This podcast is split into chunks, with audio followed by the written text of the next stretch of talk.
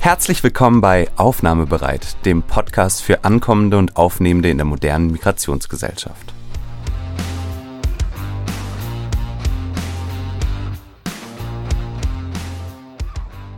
Mein Name ist Judith Kohlenberger. Ich bin Migrationsforscherin am Institut für Sozialpolitik an der WU Wien. Und in der heutigen Folge spreche ich mit der Linguistin Ruth Wodak über die Normalisierung eines rechtspopulistischen Weltbildes, vor allem im Bereich von Migration. Ruth Wodak, die bedarf eigentlich keiner weiteren Vorstellung. Sie ist eine der bekanntesten Wissenschaftlerinnen Österreichs mit zahlreichen Preisen und Auszeichnungen ausgestattet. Sie war unter anderem die allererste Trägerin des Wittgenstein-Preises. Das ist der höchste Wissenschaftspreis in Österreich. Und neben all diesen wichtigen wissenschaftlichen Ehrungen, die sie erhalten hat und den wirklich exzellenten Papers und wichtigen Büchern, die sie veröffentlicht hat, ist sie auch, und das darf ich jetzt sagen, ein sehr, sehr feiner Mensch und ein Mensch, der sich auch weiterhin sehr stark einsetzt für Grund- und Freiheitsrechte in Österreich, aber sogar weltweit. Sie ist selbst als Kind von Flüchtlingen in Großbritannien geboren und sie ist auch in Österreich eine sehr, sehr wichtige Stimme zu Flüchtlingsrechten und Flüchtlingsaufnahme. Somit ein sehr herzliches Willkommen, liebe Ruth. Vielen Dank, dass du heute mein Gast bist. Vielen Dank für die Einladung. Ich bin sehr gerne hier. Ja, liebe Ruth, wir wollen heute über ein Thema sprechen, an dem du gerade im Zuge einer neuen Studie arbeitest und du hast erste Ergebnisse aus diesem Projekt im Rahmen einer Tagung, die sich beschäftigt hat mit Migration, Autoritarismus, Rechtspopulismus vorgestellt. Und bei mir hat diese Präsentation einen so bleibenden Eindruck hinterlassen, dass ich dich unbedingt als Gast hier einladen wollte. Und dieser Vortrag von dir, der äh, beschäftigte sich mit dem rückwärtsgewandten Weltbild, das gerade rechtspopulistische Parteien nicht nur in Österreich, sondern in vielen anderen Teilen der Welt ebenso verwirklichen wollen. Und du nennst das auch Retrotopia, was ich einen sehr schönen Begriff finde. Kannst du vielleicht zu Beginn kurz erklären, was genau ist denn dieses Retrotopia? Wie sieht dieses Weltbild genau aus? Woraus besteht das? Ja, Retrotopia ist ein, finde ich, auch sehr guter Begriff für rückwärtsgewandtes Denken. Äh, Sigmund Baumann hat diesen Begriff eingeführt, ein sehr bekannter Soziologe, polnisch-britisch, der auch ein Buch dazu geschrieben hat, das also posthum veröffentlicht wurde, äh, 2017. Und äh, damit meint er, und so verwende ich es auch, ein Weltbild, eine Ideologie, ein, wie man im Englischen sagt, ein Imaginary, das äh, anachronistische Elemente zusammenfügt. Also im Gegensatz zu einer Utopie, die vorwärtsgerichtet ist, oder einer Dystopie, also die den Zusammenbruch der Welt irgendwie äh, imaginiert, ist die Retrotopie rückwärtsgewandt und versucht zusammenzubringen, dass äh, Leute nostalgisch sich nach etwas zurücksehnen, das sie auch idealisieren, das vorbei ist. Äh, also wenn man beispielsweise sich erinnert an Make America Great Again, also dieses Again äh, signalisiert ja, dass das schon da war und dass das wieder eingerichtet werden soll. Und äh, in, im spezifischen Fall, also du beziehst dich auf äh, meinen Vortrag, den ich da über den sogenannten normalen Hausverstand gehalten habe und äh, über den Rechtsruck, der jetzt nicht nur in Österreich stattfindet. Da habe ich mich äh, bezogen beispielsweise auf äh, das Kickelsche Bild der Festung Österreich.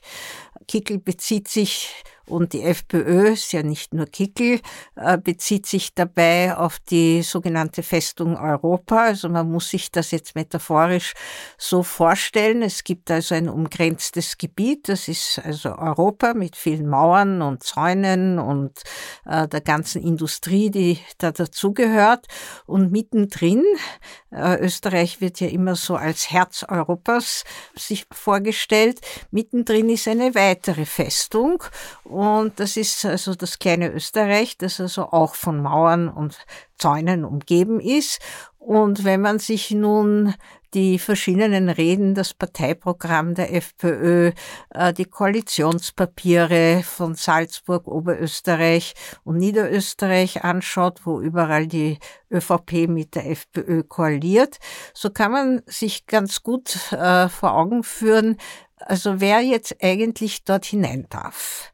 Äh, wer darf in dieser Festung Österreich leben und wer ist davon ausgeschlossen. Also abgesehen davon, dass die Grenzen geschlossen werden sollen, also das heißt Migration nein, äh, Asyl, Flüchtlinge nein, äh, Migration vielleicht im Sinne von Gastarbeitern und Gastarbeiterinnen. Also Herr Kickel hat das ja ein bisschen abgeschwächt im Sommergespräch. Das heißt, äh, man holt sie her und dann sollen sie wieder zurück. Ähm, man hat ja auch Kontroll, also solche Korridore geschaffen, sogar während der Pandemie, wo Pflegepersonal ausnahmsweise äh, hinein durfte. Also abgesehen von solchen Ausnahmen sind also Fremde nicht willkommen. Aber es sind doch nicht alle Österreicherinnen, also jene mit Staatsbürgerschaft, äh, willkommen, weil die FPÖ will keine LGBTQ. Das heißt, man ist also gegen alle Homosexuelle, man ist aber auch gegen Trans, man ist also gegen alle jene, die also nicht ganz klar heterosexuell sind. Und äh, da hat man ja, also das liest man in, in dem Parteiprogramm schon lange. Man hat ja auch die Demonstration damals gegen die eine Drag Queen äh, mitverfolgen können, die ja für Kinder etwas vorlesen wollte. Also offenbar sehr gefährlich. Dann, und diese Demonstration fand mit den Identitären zusammen statt, muss man dazu sagen. Vor der Rosalila Villa war das. Genau, in Wien. ja, gar nicht so lange her. Weiter sind Karrierefrauen, also wenn ich schon mit der Genderpolitik da anfange, Karrierefrauen sind auch nicht willkommen, das liest man auch im FPÖ-Programm, weil Frauen sollen ja eigentlich zu Hause bleiben und sich um die Kinder kümmern.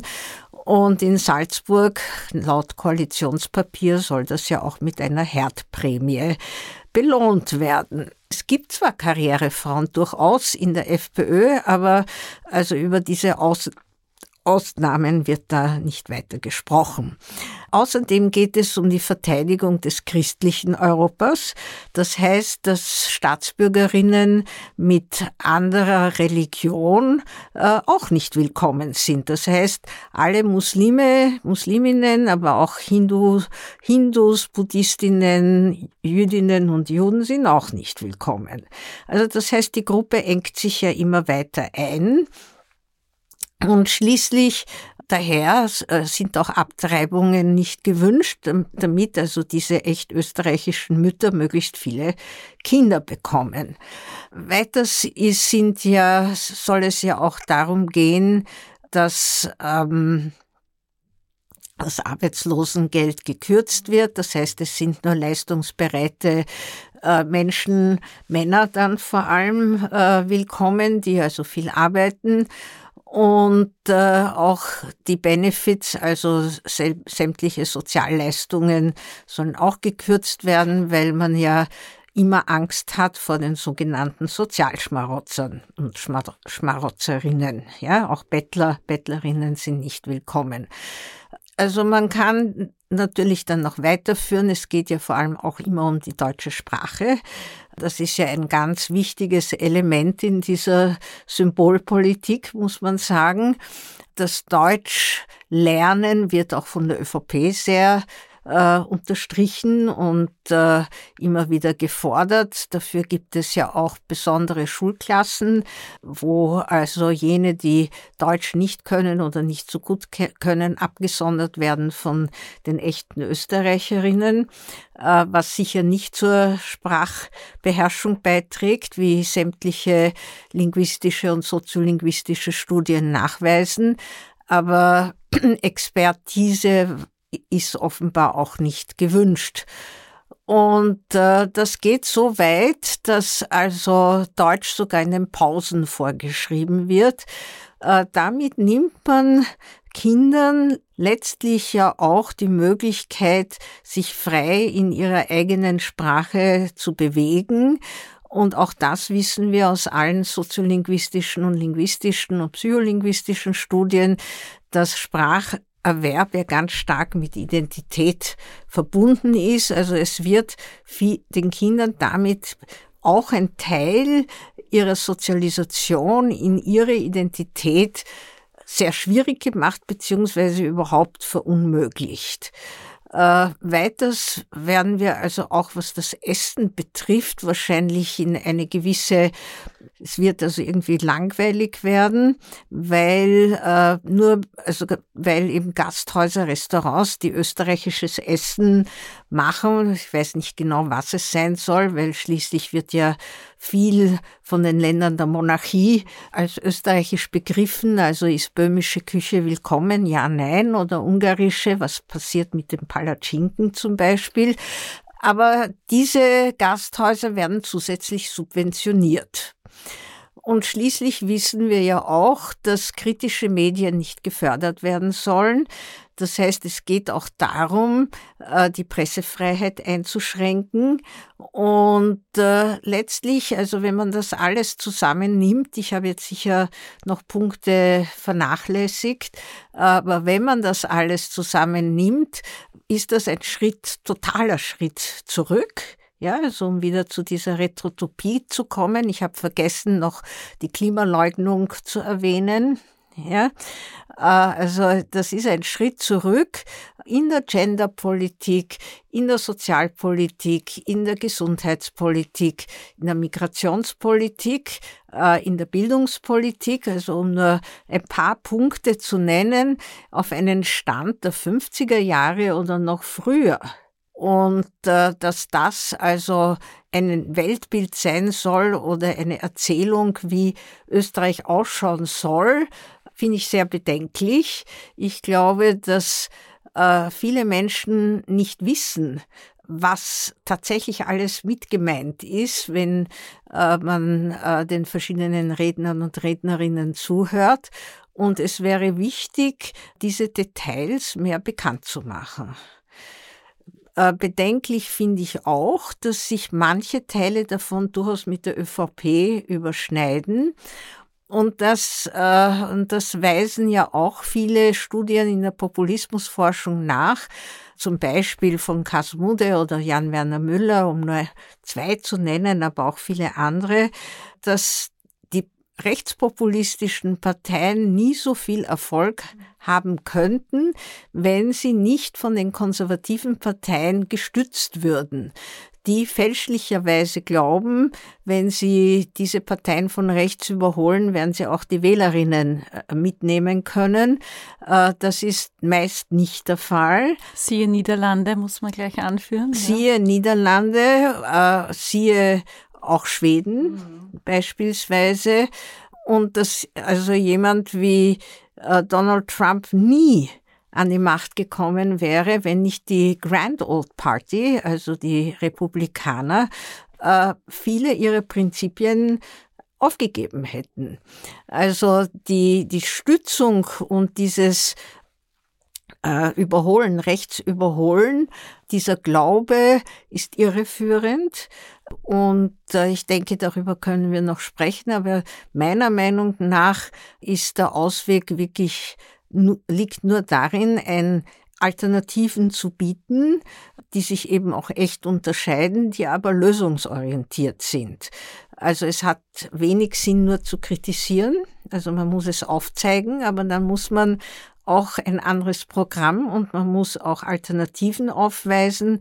Äh, man muss Komplexitäten auch erklären und äh, Kritik allein reicht nicht. Ich finde, du hast jetzt sehr gut entlang unterschiedlicher Themenbereiche schon gezeigt, wie sich diese Retrotopia ja vor allem gegen Diversität in unterschiedlichsten Dimensionen richtet. Also ob das jetzt sexuelle Diversität ist, ob das ethnische Diversität ist, ob das auch die Frage von zunehmender Gleichstellung und Gleichberechtigung von Mann und Frau ist und so weiter.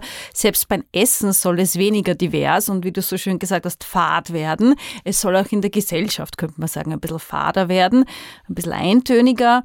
Und diese Norm, die da angenommen wird, die ist sehr, sehr eng gefasst. Also es ist ein leichtes, würde ich jetzt sagen, aus dieser sehr engen, eng gefassten Norm rauszufallen, weil auf irgendeiner Ebene ist man schneller mal nicht dieses Normbild oder entspricht dem nicht. Und was da eine ganz große Rolle spielt, du hast es schon angesprochen, ist der viel zitierte Hausverstand, der ja ein bisschen so vorgeben soll, was die Norm ist, was normal ist und was nicht normal ist. Und da sind wir äh, bei der großen Debatte dieses Sommers angelangt, der Normaldebatte. Jetzt ist der Hausverstand, kann man sagen, in Österreich schon seit einigen Jahren in aller Munde, nicht zuletzt aufgrund äh, der Werbung einer Supermarktkette, wo auch damit äh, gespielt wurde, dass ja einem der Hausverstand schon sagen würde, wo man besser einkauft und wo man nicht so gut einkauft und wo es billig ist und wo es weniger billig wäre. Aber das hat jetzt zunehmend auch Einzug gehalten in die Politik, nicht nur in Österreich, wie du auch sagst, sondern wirklich international.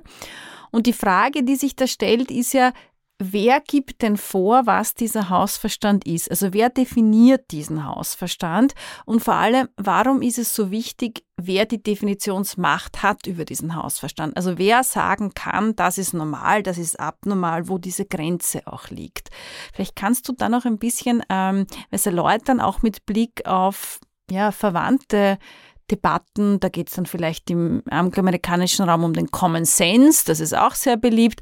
Aber im Kern sind sich die ja alle sehr, sehr ähnlich. Also etwas, was fast so aus dem Bauch heraus kommt mir vor, das ist dann einfach so. Da muss man da vielleicht gar nicht viel mehr rational und schon gar nicht wissenschaftlich argumentieren, sondern das spürt sich ja so an, nicht? Also das, das begreift man intuitiv. Ja, also diese Debatte mit normal habe ich eben mit meiner Studie sehr genau analysiert, eben in dem besagten Vortrag eben auch vorgestellt.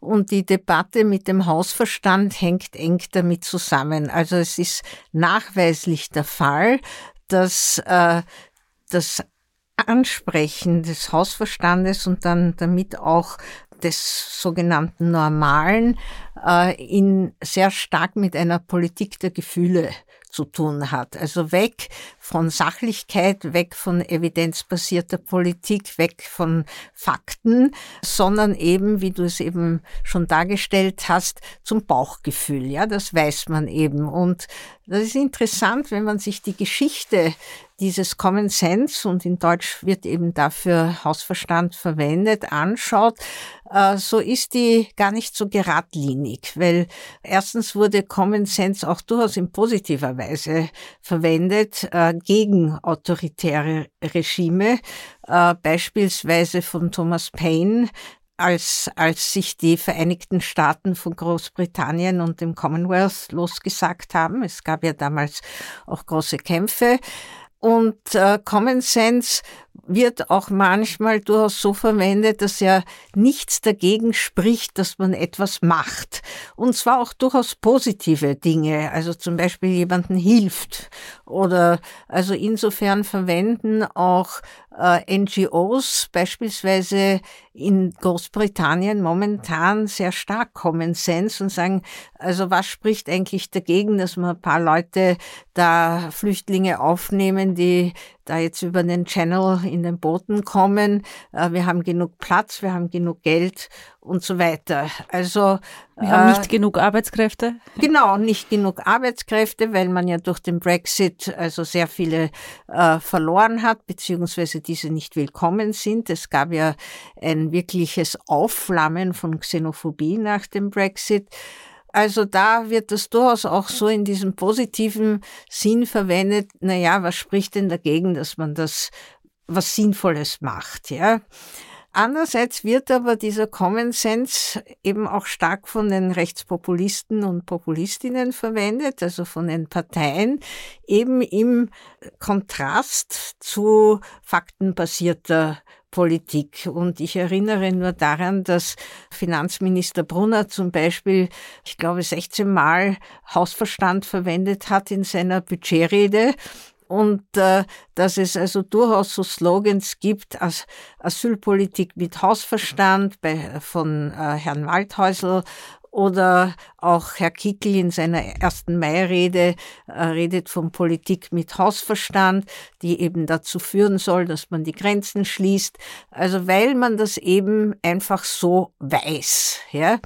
Ich habe dann recherchiert, also bei diversen rechtspopulistischen Parteien bin auf die Sarah Palin gekommen, die damals für, äh, als Vizepräsidentin kandidiert hat, zusammen mit John McCain. Also das war 2008 die erste Obama-Wahl und äh, die sich positioniert hat durchaus als Politik mit Hausverstand gegen Obama, der ja sehr intellektuell herübergekommen ist und mit sehr viel Programm war sie eine attraktive Frau, die genau gewusst hat, wie man als Mutter und eben auch als Politikerin äh, umzugehen hat mit dem Gewehr und auch äh, wie man also das Haushaltsbudget erstellt und da die Hausfrauen also, also Erfahrung haben mit dem Haushaltsbudget, meinte sie, äh, dass man daher keine Ökonomie studieren muss oder auch nicht Politikwissenschaft oder auch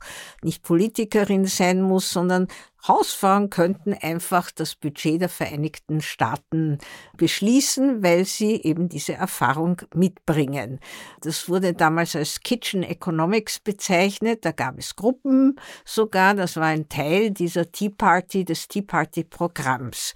Und äh, das ist auch in der Pandemie durchaus äh, wiederverwendet werden. Nicht unbedingt jetzt die Kitchen Economics, aber so, dass wir einfach wissen, was wir gegen so eine Krankheit machen, ob wir jetzt also irgendwelche komischen äh, Gifte schlucken sollen oder andere Medikamente oder Esoterik betreiben. Aber wir brauchen auch da, also die Ärzte, Ärztinnen, Virologinnen nicht, äh, diese Expertinnen äh, sagen, also denen muss man nicht folgen. Und es hat sich dadurch also ein, ein, eine Nische gefunden, äh, so sehe ich das, wo die FPÖ, aber auch die AfD sehr, sich sehr gut positionieren konnte, weil ja die Mainstream-Parteien, also die Koalitionsparteien, sowohl in Deutschland wie in Österreich oder anderswo, ja selber sehr scharfe Maßnahmen gesetzt haben. Also es wurden ohnehin keine Flüchtlinge hineingelassen, die Grenzen wurden ohnehin geschlossen, sogar Schengen-Grenzen. Äh, man, also Law and Order war an der Tagesordnung. Das heißt, die Rechtspopulistinnen haben viele Agenda verloren und mussten also irgendwie eine Nische finden. Das haben sie auch gemacht, nämlich ganz Retrotopie, ganz traditionell zurück gegen die da oben. Ja, sowohl antipluralistisch wie anti-Eliten. Und damals wurde also gegen die Regierung, gegen die Politik, Journalistinnen, Expertinnen, Ärztinnen, äh, Wissenschaft insgesamt äh, wieder kampanisiert und damit hat man also letztlich die alten Slogans aufgewärmt, wenn ich das so sagen darf, und ist in ein Muster zurückgefallen, äh, das vielen schon bekannt war. Nicht? Also gegen die da oben, das ganze patriotische, ethnonationalistische und äh, gegen und auf die Wissenschaftsfeindlichkeit konnte man gut aufbauen, also in Österreich vor allem, weil ja bekannt ist, dass Österreich sehr wissenschaftsskeptisch ist. Das ist auch nicht überraschend. Das kommt schon aus dem 19. Jahrhundert oder auch schon vorher, äh, wo man sich gegen die unter Anführungszeichen Schulmedizin gewandt hat. Das ist eigentlich ein altes antisemitisches Motiv. Und äh, diese Wissenschaftsfeindlichkeit, wie sich ja in vielen Studien zeigt, ist hier sehr ausgeprägt. Also man hatte auch ein kollektives Bewusstsein, auf, auf dem man gut aufbauen konnte. Und äh, insofern, glaube ich, kann, kann man sich gut vorstellen, also wie jetzt diese Retrotopie und wie das alles ausschauen soll und wie mit Common Sense Hausverstand da auch eine neue Normalität beschworen wird, also eine neue Vision, ein neues Imaginary, äh, wie unsere Welt sollte, sollten die Rechtspopulistinnen äh, auch hier gewinnen und auch anderswo, wohin wir jetzt kommen. Und die Normsetzung ist natürlich sehr umstritten, um auf deine Frage noch einmal zurückzukommen, weil es ja immer eine, einen Kampf um die Hegemonie gibt, geht. Und das also die ist, Bedeutungsmacht kann man sagen. Ja, um die bestimmt, Bedeutungsmacht ja. und auch Deutungsmacht. Ja, und da sind die Medien sehr gefragt, nicht? Und wenn also Polit Politikerinnen unkommentiert und unkritisch also ihre äh, Normen setzen können, dann äh, ist sehr schnell eben so ein, ein Kampf um die Deutungsmacht vorhanden. Und wenn ich jetzt noch einmal auf diesen Sommer, den gerade vorbeigegangenen, zurückkommen darf, äh, war das besonders krass, wo ich mich noch immer frage, und ich weiß wirklich nicht, wen ich dazu interviewen soll, aber ich frage mich immer noch, wie konnte das passieren? Also, dass ein Kommentar der anderen in einer Zeitung, in einer Qualitätszeitung, der Landeshauptfrau Mikkel Leitner zum, zur Genderpolitik und eigentlich nur zu der Frage, ob Sternchen, Doppelpunkt oder Unterstrich, also ein, ein äh, etwas, was ja wirklich wenige interessiert. Also ein Kommentar eine Debatte auslösen konnte, die alle Medien fortgeführt haben, wo es Serien dazu gab, Reportagen dazu gab und plötzlich die wichtigen Themen, nämlich Teuerung, Energiekrise, äh, Miete, Mietenbremse, ja, nein und so weiter, waren völlig vom Tisch. Also da ist manchen Spin-Doktoren einiges gelungen, kann man so sagen, dass sie, wir nennen das äh, in der Rhetorik diese Dead Cat Strategy, also die Strategie der toten Katze, dass das so eingeschlagen hat, ja, dass man durch ein neues Thema äh, den Blick aller einfängt und damit alles andere wegwischt. Also man knallt die metaphorische äh, tote Katze auf den Tisch und dann blicken alle darauf und nicht genau. mehr auf andere Themen, die es vielleicht gäbe. Ich lese da ein bisschen heraus aus äh, deiner Hypothesenbildung, dass es rein das Sommerloch nicht gewesen sein kann, das das erklärt. Da muss schon irgendwie eine weitere Dynamik im Hintergrund sein, dass das so verfangen hat und eigentlich weiterhin verfängt. Also mir kommt vor, wenn dann nicht ähm, auch aus geopolitischen Gründen irgendwann dann schon andere Themen dringender gewesen wären, hätten wir vielleicht noch eine Weile über diese Normalitätsdebatte ja. diskutiert. Plus jetzt kommen die Jahresrückblicke auf uns zu. Mir schwant Übles. Ein Aufwärmen dieser Debatte steht vielleicht ins Haus. Also da scheint ja doch ein bisschen mehr zu sein als nur, na ja, es war gerade kein anderes Thema da. Im Gegenteil, es wären genug andere Themen. Ja, also ich sehe das auch so. Und ich denke, also meine Hypothese dazu ist, aber dazu muss ich mich noch ein bisschen mehr damit beschäftigen. Meine Hypothese dazu ist, dass die ÖVP, also jetzt was Österreich betrifft, äh, wirklich in den Umfragen sehr schlecht dasteht und also andere Versuche bisher noch nicht geglückt sind, was äh, Themensetzung und so weiter betrifft.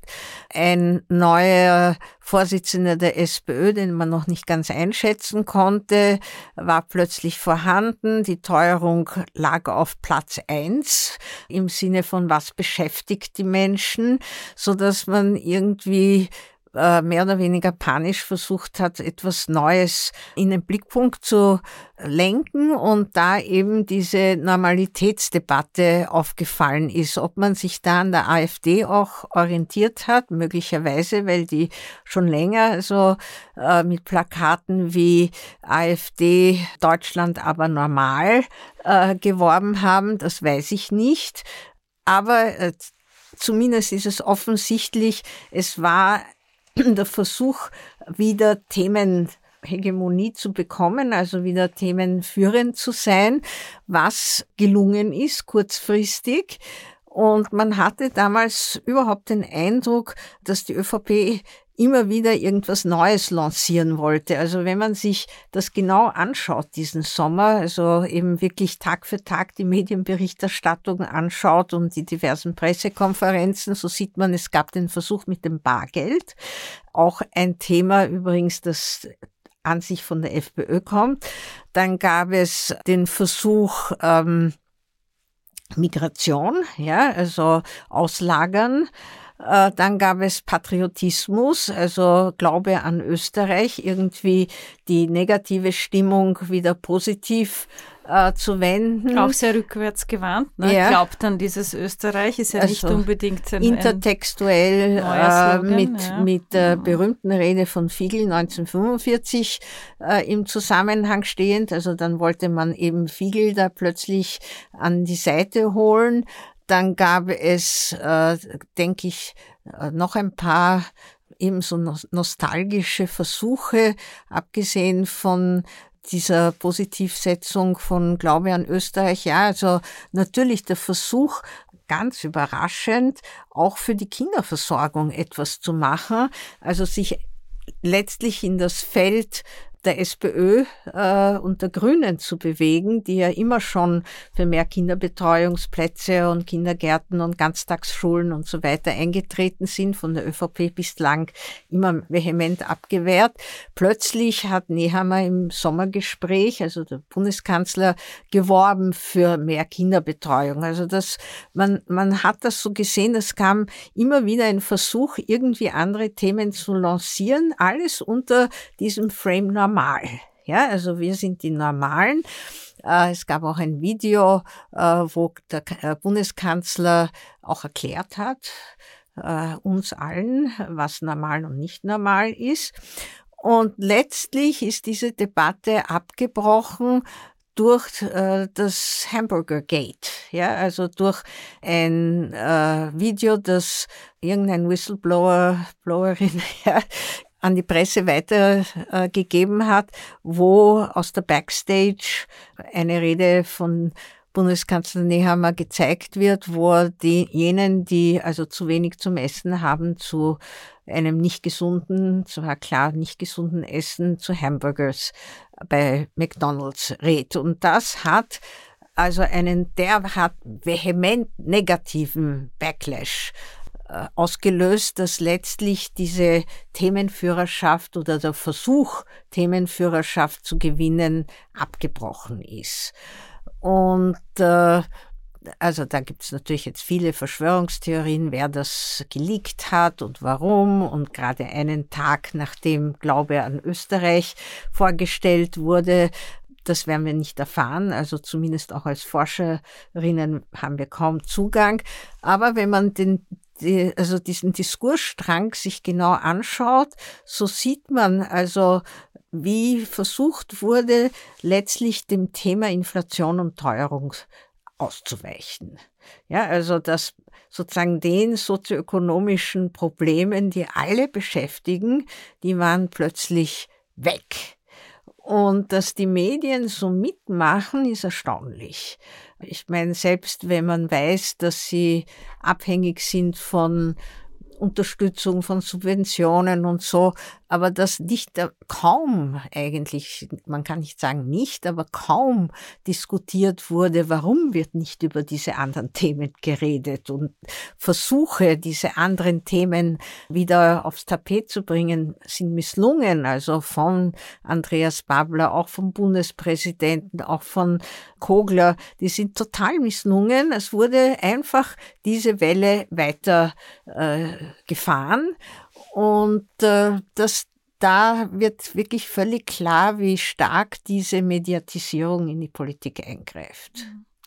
Ich finde auch total spannend an dieser Normalitäts- und Normaldebatte, dass das ja aufsetzt auf, und das ist eine große Gesellschafts- äh, soziologische Analyse, die ja nicht von mir kommt und auch nicht neu ist, aber dass wir ja eigentlich seit geraumer Zeit eine starke Individualisierung der Gesellschaft sehen, dass ja eigentlich der Anspruch äh, seit einigen Jahren, Jahrzehnten ist, nicht der Norm zu entsprechen, sondern special zu sein, etwas Besonderes zu sein. Jeder von uns ist etwas Besonderes, was gleichzeitig mit unheimlichen, vor allem neoliberalen Druck einhergeht in unserer Leistungsgesellschaft, weil jeder auch etwas aus sich machen muss, sich selbst verwirklichen muss. Also es ist viel weniger dieses Kollektiv, in das man eingehegt ist, sondern jeder für sich ist eine, früher hat man gesagt, ich AG, jeder ist eine Marke, jeder ist besonders und möchte eigentlich auch irgendwie hervorstechen.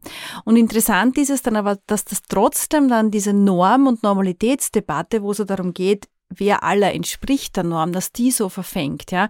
Und ich würde argumentieren, dass das nicht ist trotzdem, sondern genau deshalb, ja? weil das vielleicht auch so eine leicht nostalgische, rückwärtsgewandte Haltung ist, zu sagen, hm, aber irgendwie gibt es da auch einen gewissen Trost, der vielleicht mitschwingt in diesen, ich bin jetzt vielleicht nicht an der vordersten Front beim Klimaschutz und ich bin da nicht dabei und Diversität überfordert mich vielleicht manchmal, wenn es irgendwie nur mehr einen Würstelstand und 15 Kebabstandeln gibt und so weiter. Und da wird mir aber suggeriert, das ist eigentlich sozusagen das, worauf du dich zurückziehen kannst. Da hast du noch eine Heimat im wirklich auch übertragenen Sinne.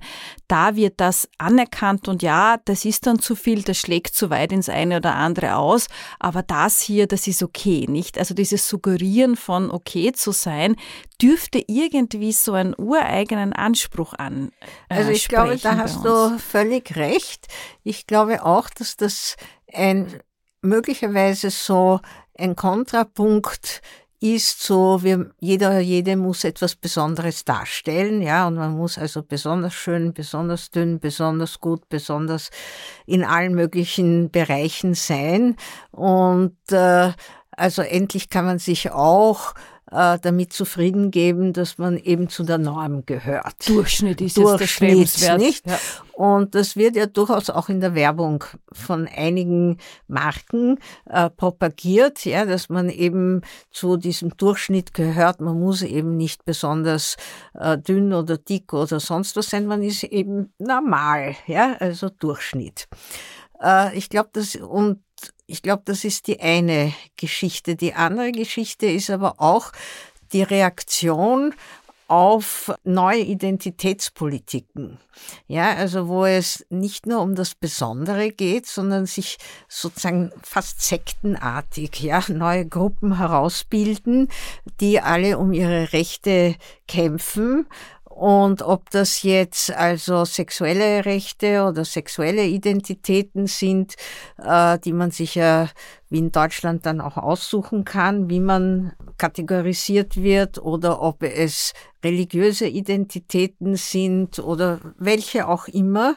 Das steht jetzt momentan ja ziemlich auch im Fokus, zumindest in intellektuellen Gruppen. Ja, viele Menschen haben weder die Zeit noch die Lust, sich damit zu beschäftigen. Aber diese Identitätspolitiken sind, sind auch wichtig. Und also wer will man sein, wer will man nicht sein, eben wie du auch sagst, wohin gehört man, zu welcher kleinen Gruppe fühlt man sich jetzt zugehörig. Und da wird ja sehr viel auch debattiert, auch gestritten. Da gibt es also immer neue Grenzziehungen.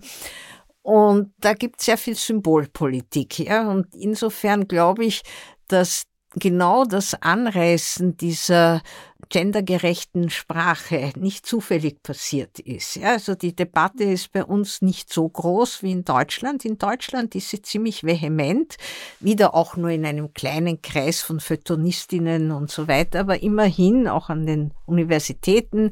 Also äh, wie, wie ist die geschlechtergerechte Sprache symbolisch zu verwirklichen? Und da denke ich, führt ja eben auch ein Strang dann zu dieser Identitätspolitik. Also wir haben sicher mindestens zwei Erklärungen. Ja, das eine war ein eine Symbolpolitik äh, aufzurufen, die viel Energie äh, kostet und auch äh, ein Ventil bietet für bestimmte Kulturkämpfe. Und das andere war also diese, dieses Zurücklehnen in Zufriedenheit und in, in, in das Mittelmaß zu gehören zu dürfen und nicht was Besonderes sein zu müssen. Und ich glaube, das ergänzt sich auch ganz gut. Äh, wahrscheinlich gibt es auch noch andere Erklärungen. Ich glaube, dass das Ausweichen äh, von auf Symbolpolitik und weg von sozioökonomischen Problemen, äh, also ist nicht neu. Und äh, das hat also die ÖVP-Regierung, also die türkis-blaue Regierung auch gemacht. Die hatte ein klares Muster, dass sie immer angefangen hat, über Musliminnen, Kopftücher und Kindergärten zu sprechen und vor allem äh, Kinder mit Kopftüchern, die es ja kaum gab, aber trotzdem. Und äh, damit wurde abgelenkt von ganz anderen sozioökonomischen äh, Problemen und äh, äh, Diskussionen. Also da gibt's viele Möglichkeiten, wie wir da und das versuchen können, das weiter zu erklären. Und ich glaube, das ist wichtig. Du hast jetzt schon mehrfach die eigentlich sehr zentrale Rolle einer ÖVP oder generell kann man sagen Parteien der Mitte, vor allem aber konservative Parteien angesprochen, die ja und das zeigt sich immer und immer wieder, nicht nur in Österreich, ein bisschen so den Steigbügelhalter machen für die rechtspopulistischen Parteien und weiterhin dieser Chimäre anheimfallen, dass man damit die Rechtspopulisten vermeintlich entzaubern könnte, indem man ihre Positionen übernimmt. Damit kann man ihnen das Wasser abgraben was in der Vergangenheit bisher eigentlich noch nicht funktioniert hat, sondern im Gegenteil, damit werden genau diese rechtspopulistischen, rechtsextremen Positionierungen salonfähig gemacht und greifen in die Mitte aus, kann man sagen. Der ganze Diskurs verschiebt sich immer weiter und weiter. Und du hast in deinem Vortrag da auch ein Beispiel genannt, das ich so eindringlich fand, damit wir ein bisschen den Bogen machen ähm, zum Überthema des Podcasts Flucht und Vertreibung, weil du hast gezeigt, dass innerhalb gar nicht so langer Zeit auch diese Appelle, wie sie seitens rechts der Mitte gekommen sind, sich immer verschärft und radikalisiert haben, eben weil die sozusagen die Schmalspur erste Variante von der Mitte übernommen wurde und dann schießt man hinterher. Also alles, was an Retrotopia schon in die Mitte aus, ausgreift, das wird dann noch einmal verstärkt. Es kommt immer was Neues daher von rechts der Mitte.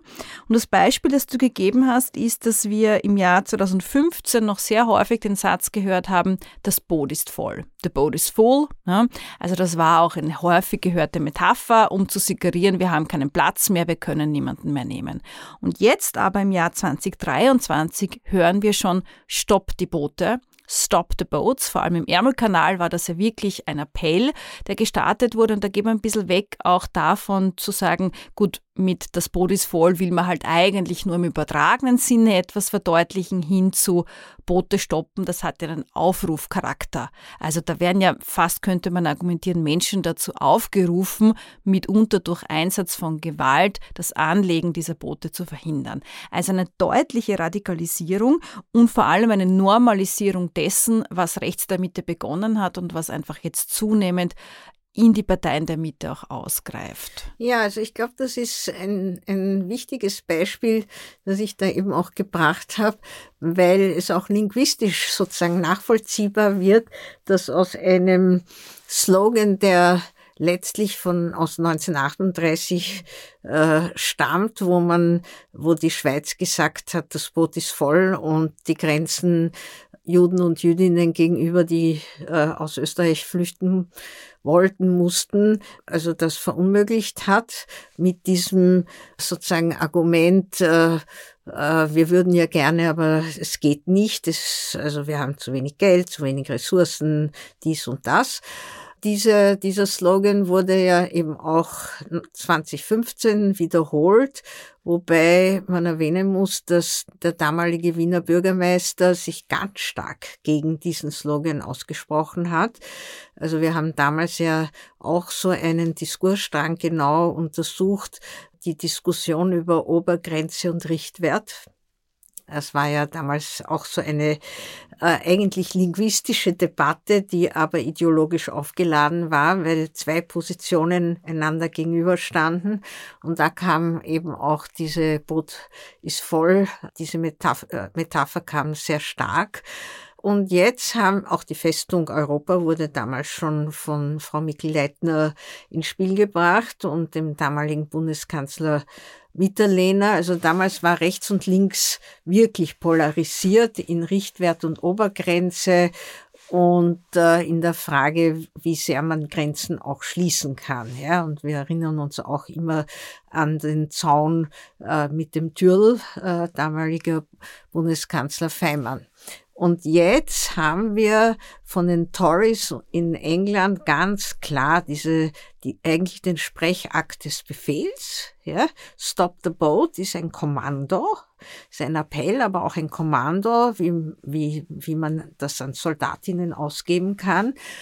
Und äh, da geht es jetzt um eine wirklich unter Anführungszeichen spannende Debatte in, in, in Großbritannien, wo ja der Vorschlag der jetzt schon zurückgetretenen Ministerin Braverman diskutiert wird, ob man Flüchtlinge, Asylwerberinnen äh, nach Ruanda deportiert und sie dort äh, nicht nur sozusagen registriert werden sollen, sondern sie dürfen auch, sie müssen dort bleiben. Also sie können selbst, wenn sie angenommen werden, ja, nicht dann nach England zurück. Ja, also man will die ein für alle Mal loshaben. Ja, wenn sie sie in Ruanda haben, dann können sie entweder in ihre Ursprungsländer abgeschoben werden oder sie müssen dort bleiben oder schauen, wo sie überhaupt bleiben. Nun stellt sich heraus, dass äh, jährlich momentan höchstens 300 Flüchtlinge nach Ruanda überhaupt gebracht werden können und dass der Supreme Court, also das entsprechende, die entsprechende Institution in Großbritannien sich ausgesprochen hat, dass das gegen die Menschenrechte geht und dass das so nicht äh, akzeptabel ist.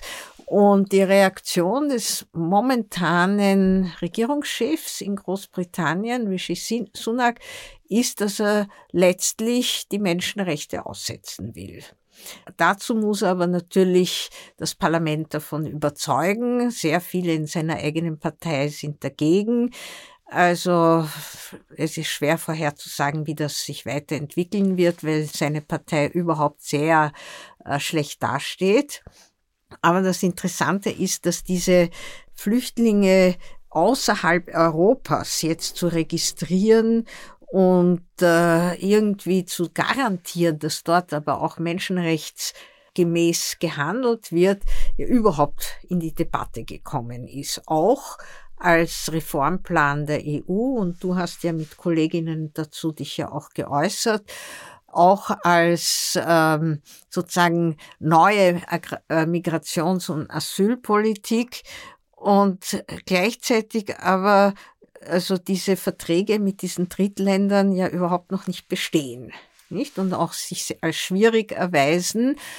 Und also auch wieder schwierig zu interpretieren, da gibt es sicher wieder viele Einzelinteressen, die da hineinspielen, warum das gerade jetzt so entschieden wird. Aber es steht die äh, Wahl ins EU-Parlament bevor, jetzt relativ bald, also ich glaube im Mai 2024. Und äh, es wird befürchtet, also ganz allgemein, dass viele rechtspopulistische Parteien äh, gut abschneiden werden. Und äh, auch da versucht man jetzt denen den Wind aus den Segeln zu nehmen und auch da wiederum, indem man versucht, sie von rechts zu überholen. Also ich warte auf äh, Alternativen, die vielleicht besser funktionieren, äh, wo also noch nicht, nicht so viel offen ist.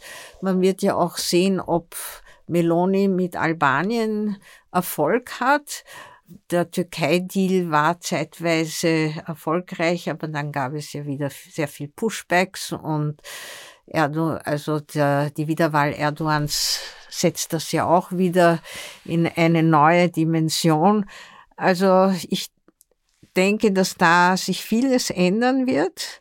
Du als Migrationsforscherin hast da sicher viel mehr Einblick als ich, die nicht so genau mit all den Papers und Gesetzen sich befasst.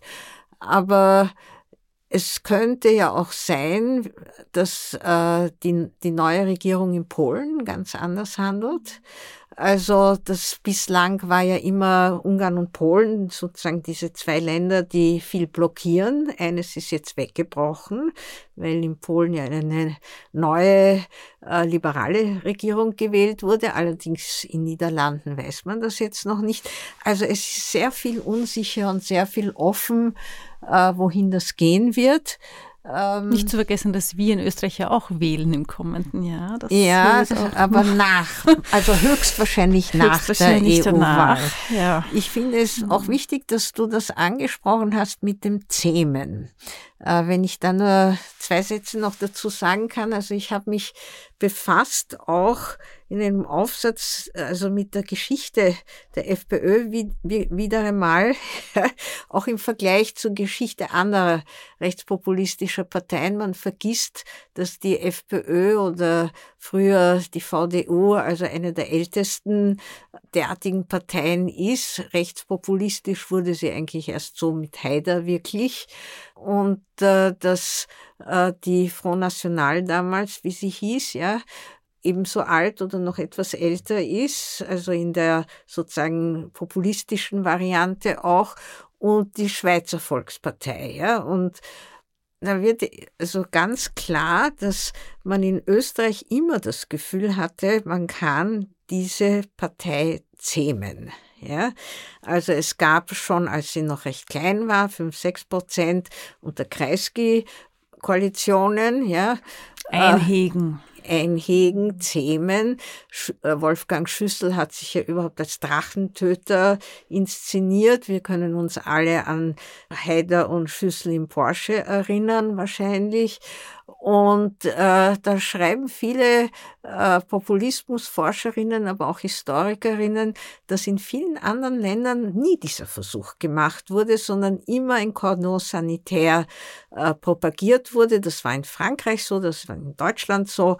Und äh, dass vielleicht auf regionaler Ebene äh, manche Zusammenarbeit möglich ist, aber dieses to tame, ja, diese Parteien wirklich zu zähmen, das ist, also da ist Österreich eigentlich sozusagen der Modellfall, wo es auch nicht gelungen ist.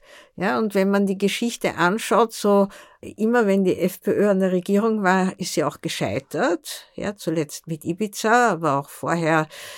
Und äh, hat sich aber wieder erholt. Ja, also das Zähmen ist sozusagen langfristig nicht gelungen der Cordon sanitaire, ob der jetzt aufbricht in Deutschland, vielleicht zumindest in einigen Bundesländern. In Frankreich ist es schon ein bisschen aufgebrochen regional, aber noch nie auf Bundesebene. Also auf der äh, Nationalebene. Und man wird sehen, wie, wie das weiterläuft. Mhm.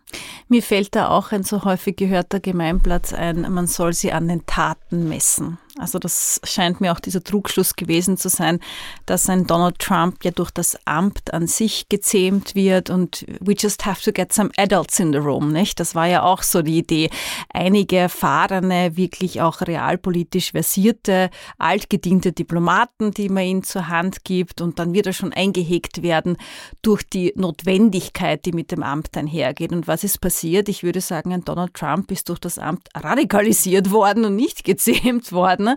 Und in Österreich gibt es leider sehr viel Erfahrung dazu, wie, ja, es stimmt schon, ähm, sehr erfolgreich waren es bisher nicht, die Rechtspopulisten im Amt, aber es hat ihnen auf Dauer einfach nie geschadet. Also ja. diese Erholung seit dem Ibiza-Skandal, der wirklich noch nicht lange zurückliegt, ist atemberaubend. 2019. Atemberaubend schnell ja. gegangen eigentlich. Ja, und äh, man muss sich auch vorstellen, also da waren viele Kolleginnen im Ausland ziemlich überrascht, dass äh, damals äh, HC Strache, also kurz nach dem Ibiza-Skandal, letztlich 40.000 oder mehr Vorzugsstimmen bei der EU-Wahl bekommen hat.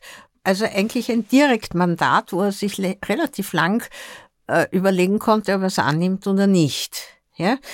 Und äh, ich kann mich erinnern, also ich war bei einer Konferenz, das war ja noch vor der Pandemie und alle haben mich gefragt, wie ist das möglich? Ja, wieso konnte die er, österreichische Volksseele ja, erklären? Ja, das, das geht ja nicht, ja. Aber ich kann mich erinnern, also wie verblüfft viele waren, dass also nach einem solchen Skandal, also natürlich gibt es Solidarität oder man identifiziert sich oder hat Mitleid oder sowas, ja, aber dass man dann noch stimmt, also für jemanden, der so einen Skandal mit ausgelöst hat, also das, das war verblüffend, ja. Und natürlich hat, äh, also dieses in das Amt hineinwachsen, ja, also das stimmt schon, dass das manchmal gelingt, ja, also wenn man hineinsozialisiert wird, aber auch, da muss man lernwillig sein.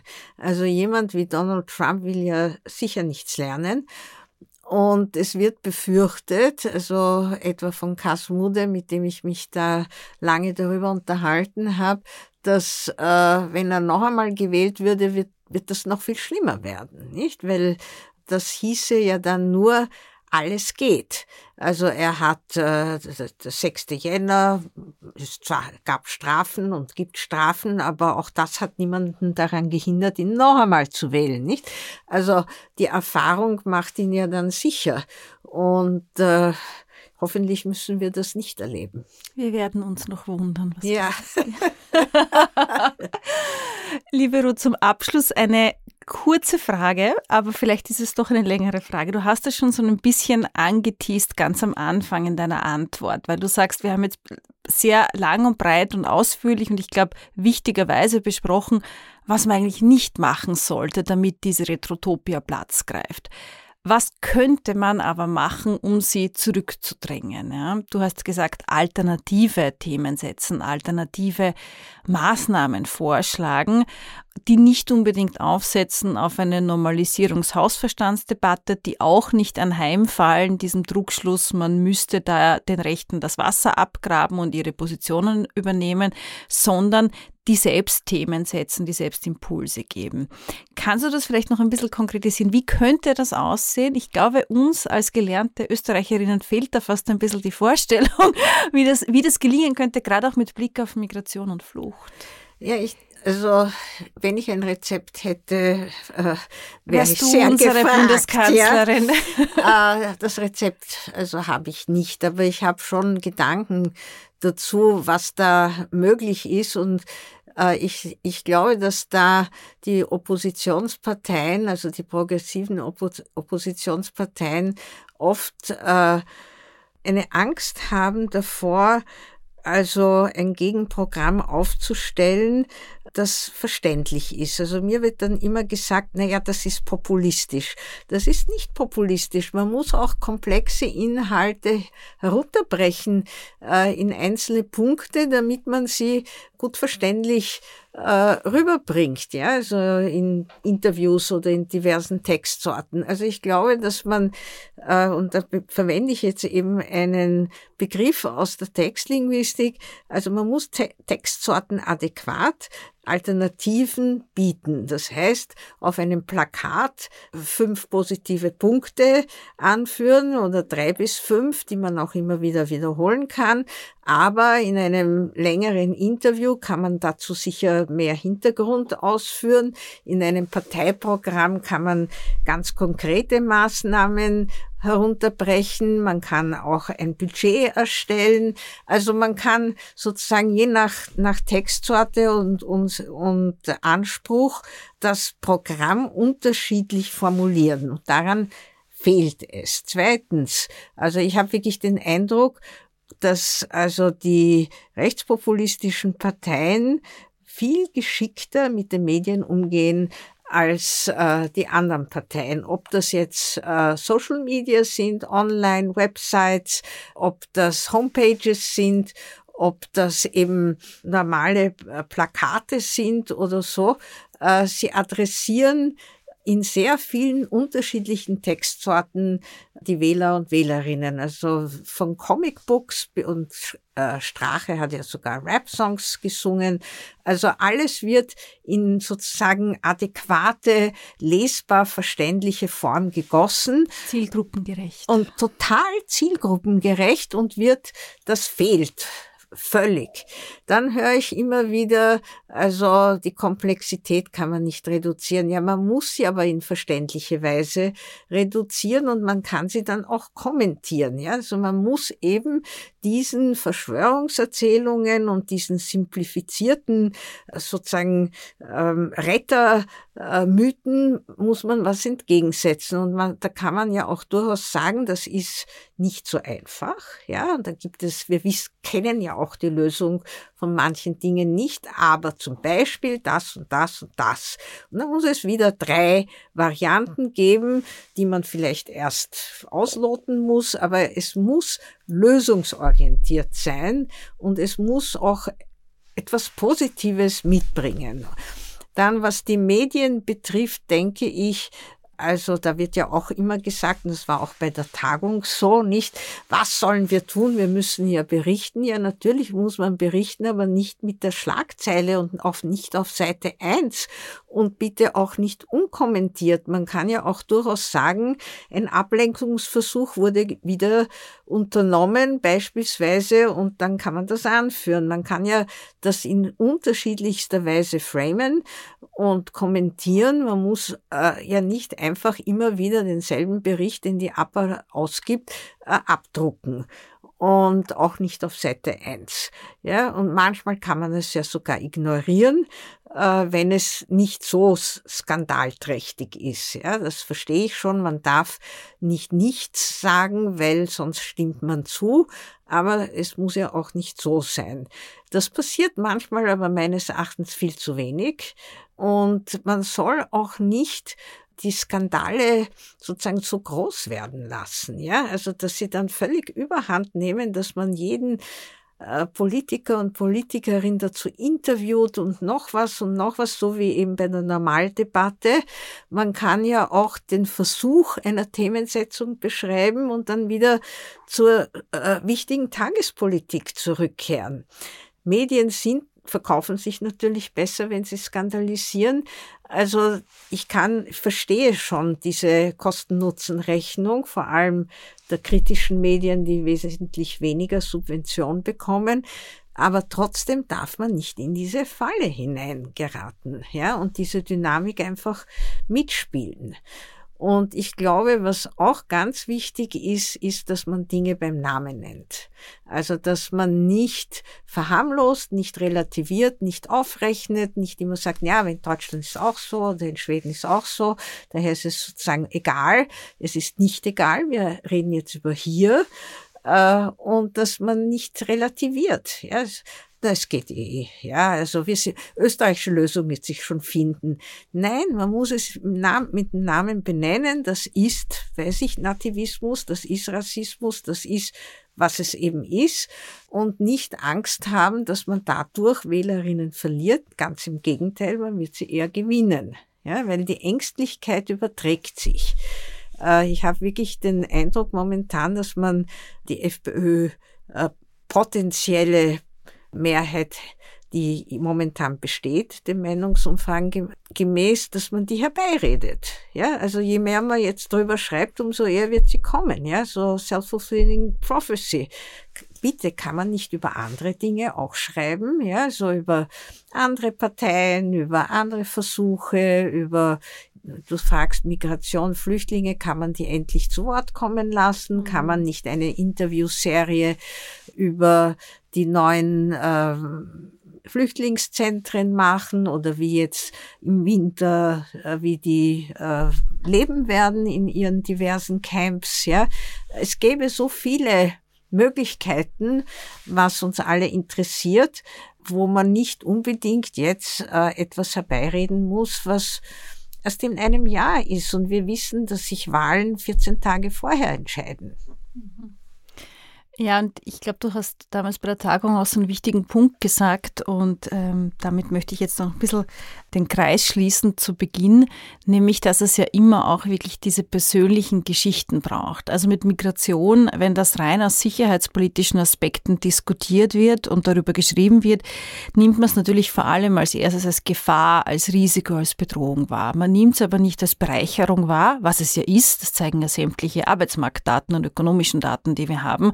Es ist aber vor allem auch eine menschliche Erfahrung, eine grundlegende menschliche Erfahrung, möchte ich sagen, die wir aber gar nicht mit uns oder unserem eigenen Mobilitätsempfinden oder Erfahrungen verbinden, weil wir es ja immer als etwas sehen, was die anderen betrifft, aber nicht uns. Also irgendwie diese Brücke auch zu schlagen, das glaube ich ist ganz, ganz wesentlich und das fehlt einfach auch ganz stark in der Medienberichterstattung. Also ich, ich empfinde das so, ich empfinde oft, und du hast völlig recht, ich habe das eben auch dort gesagt, äh, dass viele Menschen keine Ahnung haben, was eigentlich Flucht bedeutet. Ja? Äh, also Reisen schon im Sommer ist ja aufregend, ja, in ein fremdes Land. Äh, und da wird ja schon viel geplant und überlegt und man fühlt sich unsicher, wenn man die Sprache nicht kann. Aber sich hineinzuversetzen in Menschen, die mit un unglaublich viel Gefahr sozusagen weg müssen, weil sie sonst getötet oder gefoltert oder eingesperrt oder sonst was werden. Und also diese unglaublichen, manchmal jahrelang dauernden Reisen, Wege, bis sie in ein sicheres Land kommen. Und was dann das dort, bedeutet, da Fuß fassen zu müssen, und ich kenne das aus meiner Familiengeschichte.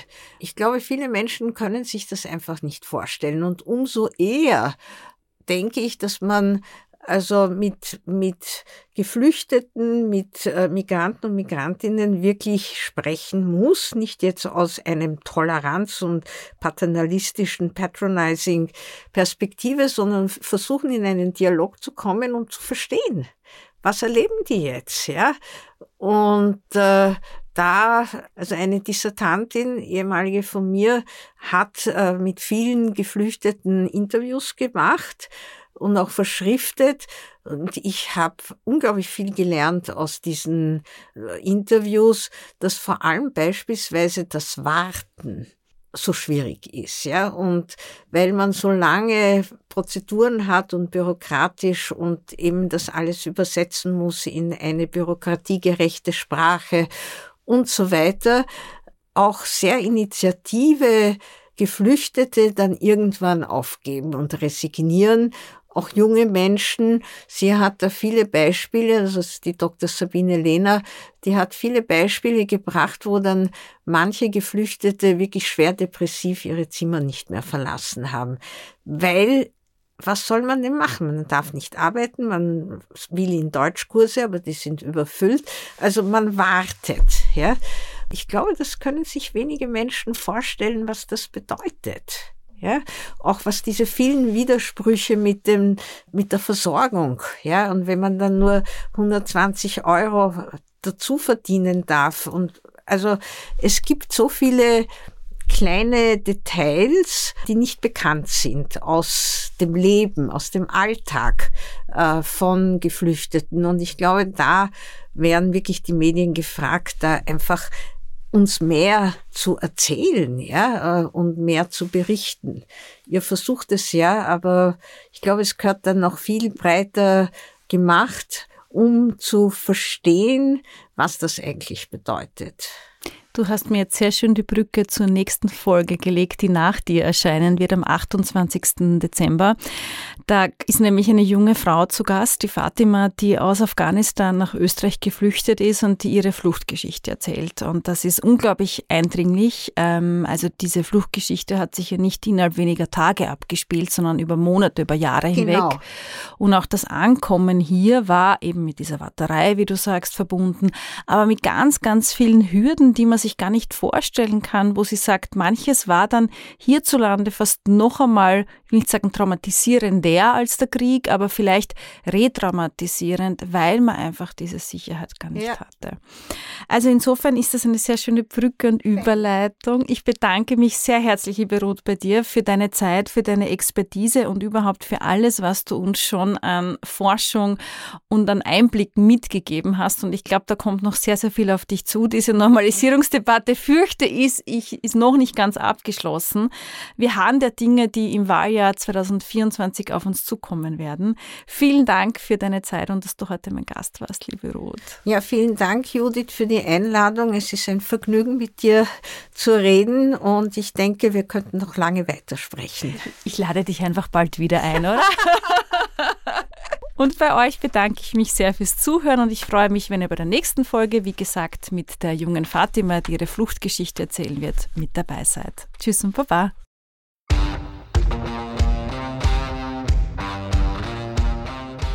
Vielen Dank fürs Zuhören. Wenn euch diese Folge gefallen hat, abonniert Aufnahmebereit auf Spotify oder allen anderen gängigen Podcast-Plattformen und folgt Judith Kohlenberger und der Chefredaktion auf ihren Social-Media-Kanälen. Fragen, Anregungen und Beschwerden an aufnahmebereit.wu.ac.at. Alle Infos findet ihr auch in den Show Notes. Bis zum nächsten Mal.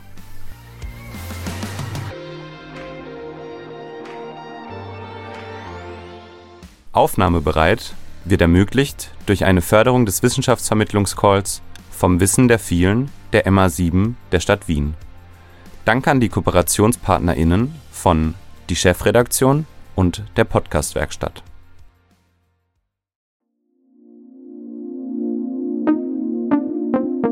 Podcast-Werkstatt